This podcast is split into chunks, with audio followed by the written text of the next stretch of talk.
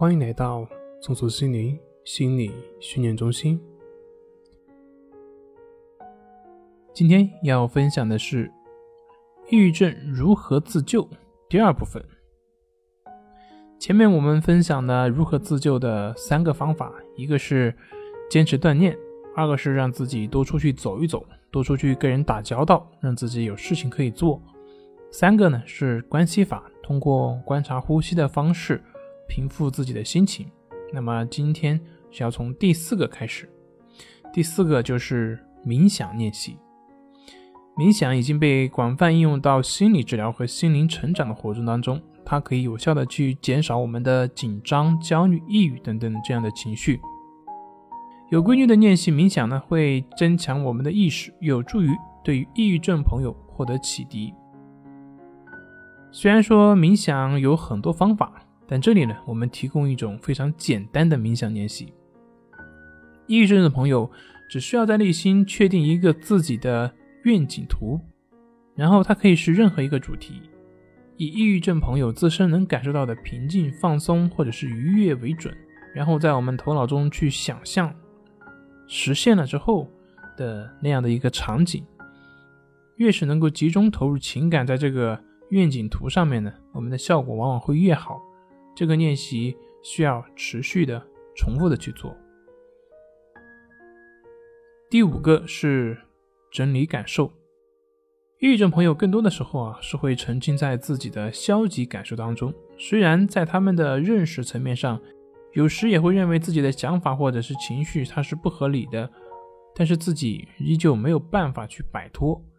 要想真正转变这种认知呢，它的方法之一就是把自己的感受。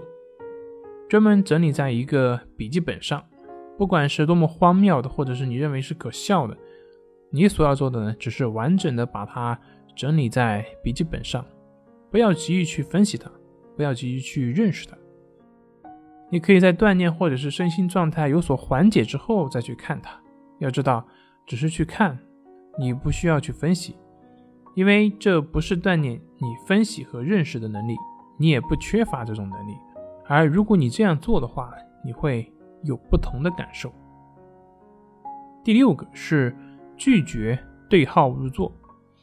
关于抑郁症方面的信息，到现在已经是有相当多了，去网上搜有一大堆。但是真正对于抑郁症朋友有帮助或者是有价值的呢，往往是非常少的。因为抑郁症的朋友他本身没有一个很好的一个内心的防御能力。往往会把自己的状况和网上的那些相去对照，这样造成的一个结果就是心理的压力更大，甚至呢，有一些起初是一些一些抑郁情绪，最后呢，却会被自己强化为抑郁症。所以，减少关于抑郁症或者是其他心理症状方面的了解，这个也是非常重要的。